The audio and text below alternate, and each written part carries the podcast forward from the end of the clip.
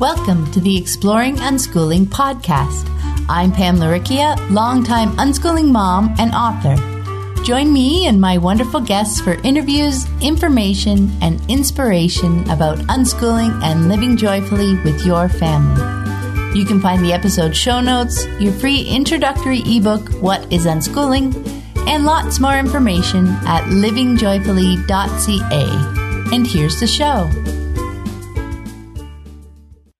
Hello, explorers. I'm Pam Laricchia, and this is episode number 187 of the podcast. It's the 30th of July, 2019, as I record this intro. And this week, I'm sharing an essay I wrote back in January for Rosemary Magazine's winter issue. Rosemary is a secular homeschooling magazine that lifts up lifelong learners of all ages. The theme for the issue was wild school, and I had so much fun playing with that idea. See, there's the outer wildness of living outside the structure of compulsory school. And then there's the inner wildness. This way of living, of welcoming children into our lives with warmth and grace, flies counter to much of the current conventional wisdom. So when we lift the lid and peek out, the wild world of unschooling seems almost unfathomable. But let's give it a shot. In this essay, Time and the Wild Landscape of Unschooling, I dive into some of the beautiful ways that free time weaves through our unschooling lives and helps our children stay in touch with their wildness. If you'd like to check out Rosemary Magazine, I'll put a link in the show notes or just go to rosemarymag.com. It's definitely a shorter episode this week, but I think the essay is pretty dense. There are lots of ideas in there for you to roll around in the back of your mind this week and see what creative connections and insights come up for you. But before we get started, I want to take a moment to thank everyone who has chosen to support the podcast through Patreon. And a big welcome to new patron Catherine Bone. Hi, Catherine. I deeply appreciate all my patrons. Your generous support not only lets me know that you enjoy the show and want it to continue, it is integral to helping me freely share information and inspiration with anyone who's curious and wants to explore the fascinating world of unschooling. If you'd like to join my community of patrons and scoop up some great rewards along the way, check out the Exploring Unschooling page at patreon.com. That's P-A-T-R-E-O-N dot com forward slash exploring unschooling. I really enjoyed our monthly chat last weekend, and this week I'll be sending patrons the inspirational desktop wallpaper for August. It's all about shifting perspectives. And now, let's dive into the essay. Time and the Wild Landscape of Unschooling. When I think of wild school, I immediately think about the many ways in which our unschooling lives have joyfully bounded outside the box of cultural conventions. A sense of gratitude washes over me. I feel lighter. Suzanne Carter's words come to mind. Quote, to me, unschooling is as positive as unchaining, unbinding, unleashing, unfolding, unfurling, unlimiting. End quote unconventional, wild. There's the outer wildness of living outside the structure of compulsory school, in the world rather than in the classroom. Kids in the grocery store in the middle of the day, running around the local park in the middle of the week. In most places, that's decidedly outside the box. And then there's the inner wildness. Oh, the inner wildness learning on their own timetable, following their curiosity and interests rather than a curriculum, cultivating their creativity rather than encouraging conformity, the time to daydream, to ask themselves questions and contemplate possibilities, to choose what to do, to explore the edges of their comfort zones, to discover how they tick.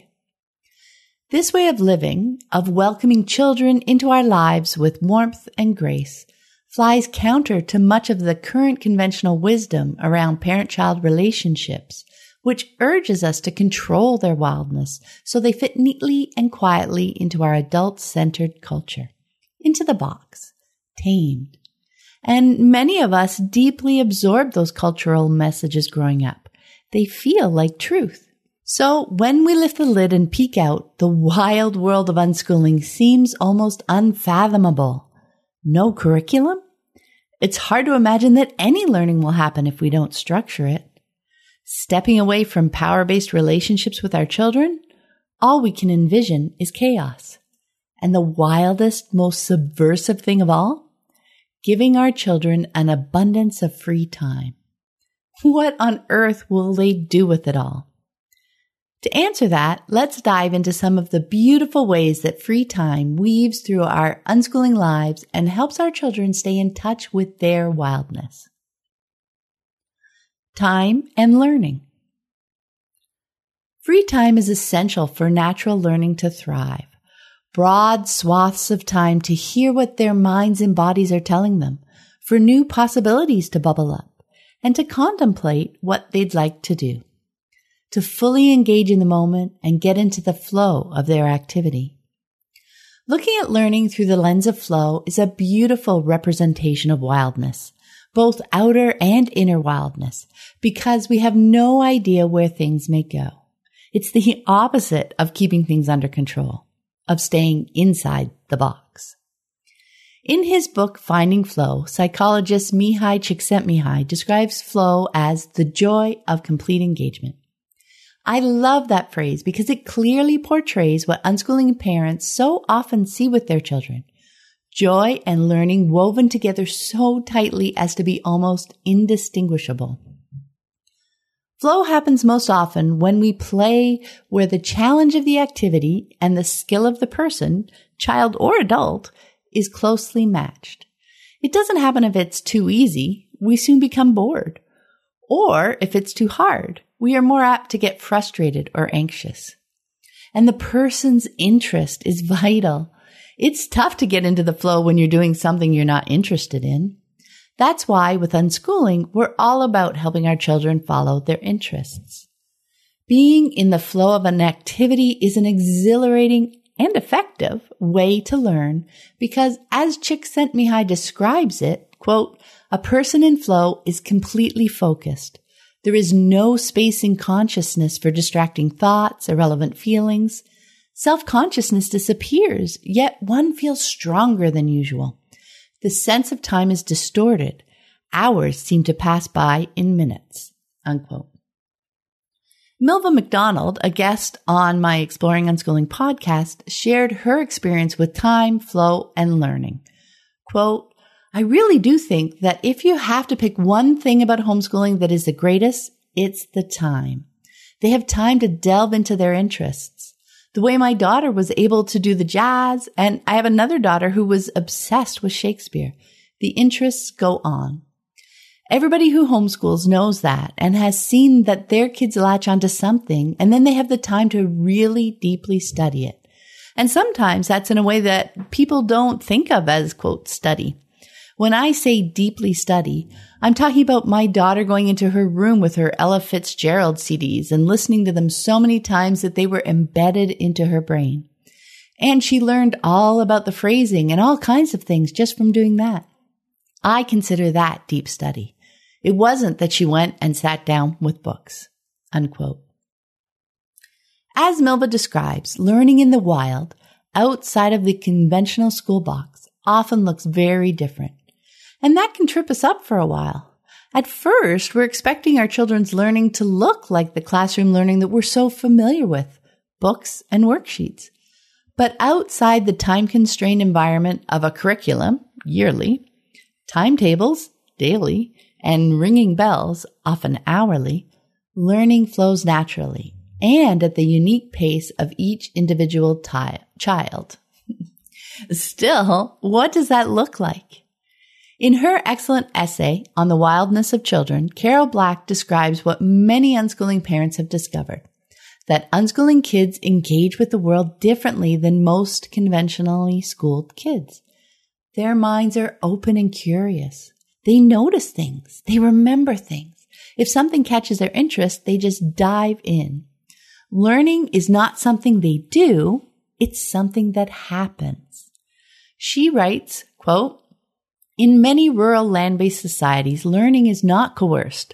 Children are expected to voluntarily observe, ab- absorb, practice, and master the knowledge and skills they will need as adults. And they do. In these societies, which exist on every inhabited continent, even very young children are free to choose their own actions, to play, to explore, to participate, to take on meaningful responsibility. Learning is not conceived as a special activity at all, but as a natural byproduct of being alive in the world. Researcher, researchers are finding that children in these settings spend most of their time in a completely different attentional state from children in modern schools, a state psychology researcher Suzanne Gaskins calls open attention. Open attention is widely focused, relaxed, alert. Gaskins suggests it may have much in common with the Buddhist concept of mindfulness. If something moves in the broad field of perception, the child will notice it. If something interesting happens, he can watch for hours. A child in this state seems to absorb her culture by osmosis, by imperceptible degrees, picking up what the adults talk about, what they do, how they think, what they know. Unquote. It may seem counterintuitive at first, but lots of free time to engage in their activities of choice and follow the flow of their curiosity and joy is how unschooling and learning thrives. Time and creativity. When it comes to creativity, again, unschooling asks us to step beyond cultural expectations and into the wild. In this case, it asks us to consider valuing downtime over busyness. Our culture places a lot of value on active social calendars and constantly producing measurable outputs. Yet time for daydreaming, for letting your mind wander, free to connect seemingly disparate things in a flash of insight, lies at the heart of creativity. In Wired to Create, discover the 10 things great artists, writers, and innovators do differently.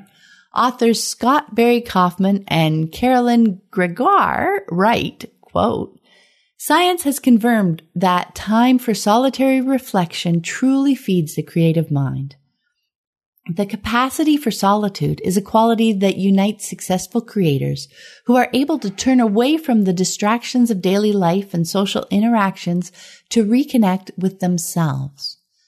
But solitude isn't just about avoiding distractions. It's about giving the mind the space it needs to reflect, make new connections, and find meaning. Unquote. Time and space again. When you notice your child seemingly doing nothing, what leaps to mind? Lazy? Unproductive? Do you hear a voice in your head nudging you to say to them, if you're not going to do anything, I'll give you something to do? Instead, can you take a moment to rewrite that outdated script? To remember, remember the value of daydreaming and reflection and with this new level of understanding, maybe next time you can go a step further and actively support them by taking care not to interrupt their reverie. In an essay on creativity, Isaac Asimov wrote, quote, my feeling is that as far as creativity is concerned, isolation is required. The creative person is, in any case, continually working at it. His mind is shuffling his information at all times, even when he is not conscious of it. The presence of others can only inhibit this process since creation is embarrassing. For every new good idea you have, there are a hundred, ten thousand foolish ones, which you naturally do not care to display. Unquote. This idea is also reflected in Csikszentmihalyi's work as he observed, quote, the family seems to act as a protective environment where a child can experiment in relative security without having to be self-conscious and worry about being defensive or competitive, unquote. Unschooling parents are focused on cultivating that emotionally safe environment, supportive and without judgment, for their children to explore and learn creatively we genuinely learn a lot from playing around with those hundreds of ideas that don't work in the end. They help us eventually hone in on the ideas and insights that do work. One of the most surprising things for me about our unschooling years was how much downtime my children chose. Listening to music outside on the swing, taking long walks in the forest, rewatching favorite shows. So much daydreaming, reflection, and processing was happening, even when, as Asimov remarked, they aren't conscious of it. I'm happy I didn't poke them to do something. But that can take some trust in the process of unschooling. Rachel Rainbolt, another podcast guest, spoke of that trust and the immense value of free time in their unschooling lives. Quote, when 100% of the trust finally clicked, all the way even to the back corners of my mind, that's when everything really started to soar and feel amazing and be wonderful. I had to let go of those last societal expectations and pressures and be fully into trust with my kids. That's when things really started to blossom. If you are filling in all that space for them, then there is no room for them to fill it in for themselves. If you are occupying all their time and telling them what things they are to focus on, then there is no room for them to grow into that space. You can't both occupy it simultaneously. Once you have fully surrendered to trust, there's all of this space for them to blossom and to fill in and to grow into and take hold of. And there's just so much magic that comes from that. Unquote. It's amazing the magic that grows in the fertile soil of the time and space our children have to explore, reflect, and be themselves. I want to add a quick note here. When we're talking about downtime and giving kids time and space, it's easy to misconstrue that as leave them alone. That's not what we're talking about. Rachel took care to mention that it's not about distancing ourselves from our children, but about holding space for them. You're right there with them, but you're holding the space for them to grow and fill in. Time and self-awareness. And finally, self-awareness is yet another shining example of what happens when unschooling children embrace their inner wildness.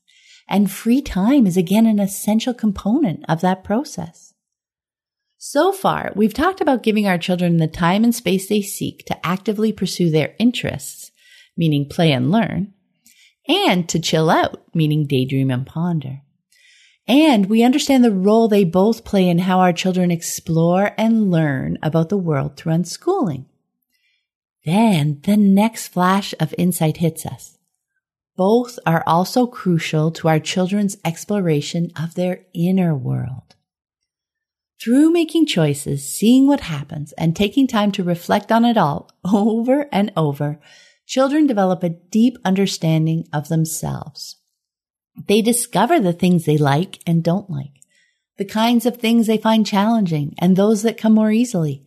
What frustrates them? What helps them recenter? How much sleep feels good? How they like to learn new things? How much downtime they prefer? What their goals and aspirations are? And how all those things change over time. Copious amounts of time, space, and conversation help them process their experiences and get to know and understand themselves intimately and discover the value in that knowledge. Not only is this level of self-awareness invaluable when they are making choices around how they want to engage with the world, but it also helps them better understand and engage with other people. Relationships between family members blossom when everyone is more aware of their needs and can express them.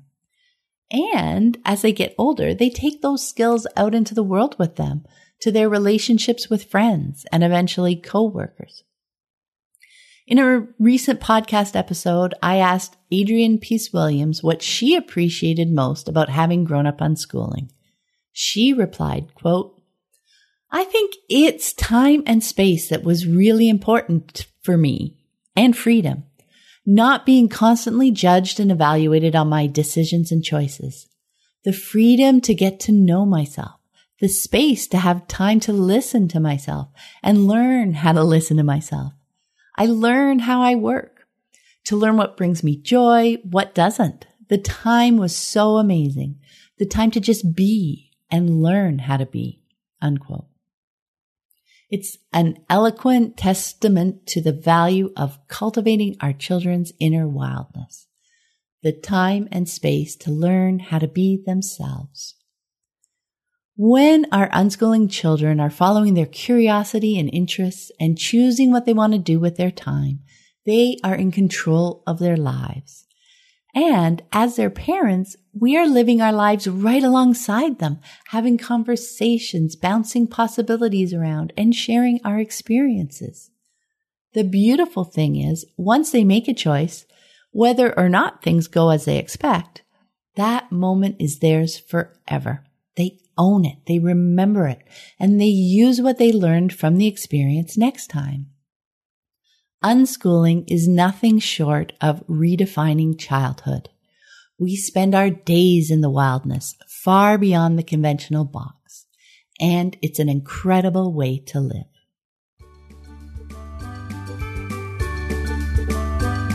Thanks for listening. I hope you found it helpful. You might also like the backlist episodes at livingjoyfully.ca forward slash podcast. While you're there, be sure to check out the third book in my Living Joyfully with Unschooling series, Life Through the Lens of Unschooling. This book is a wide array of essays drawn from my blog that shed light on the day to day lives of unschooling families.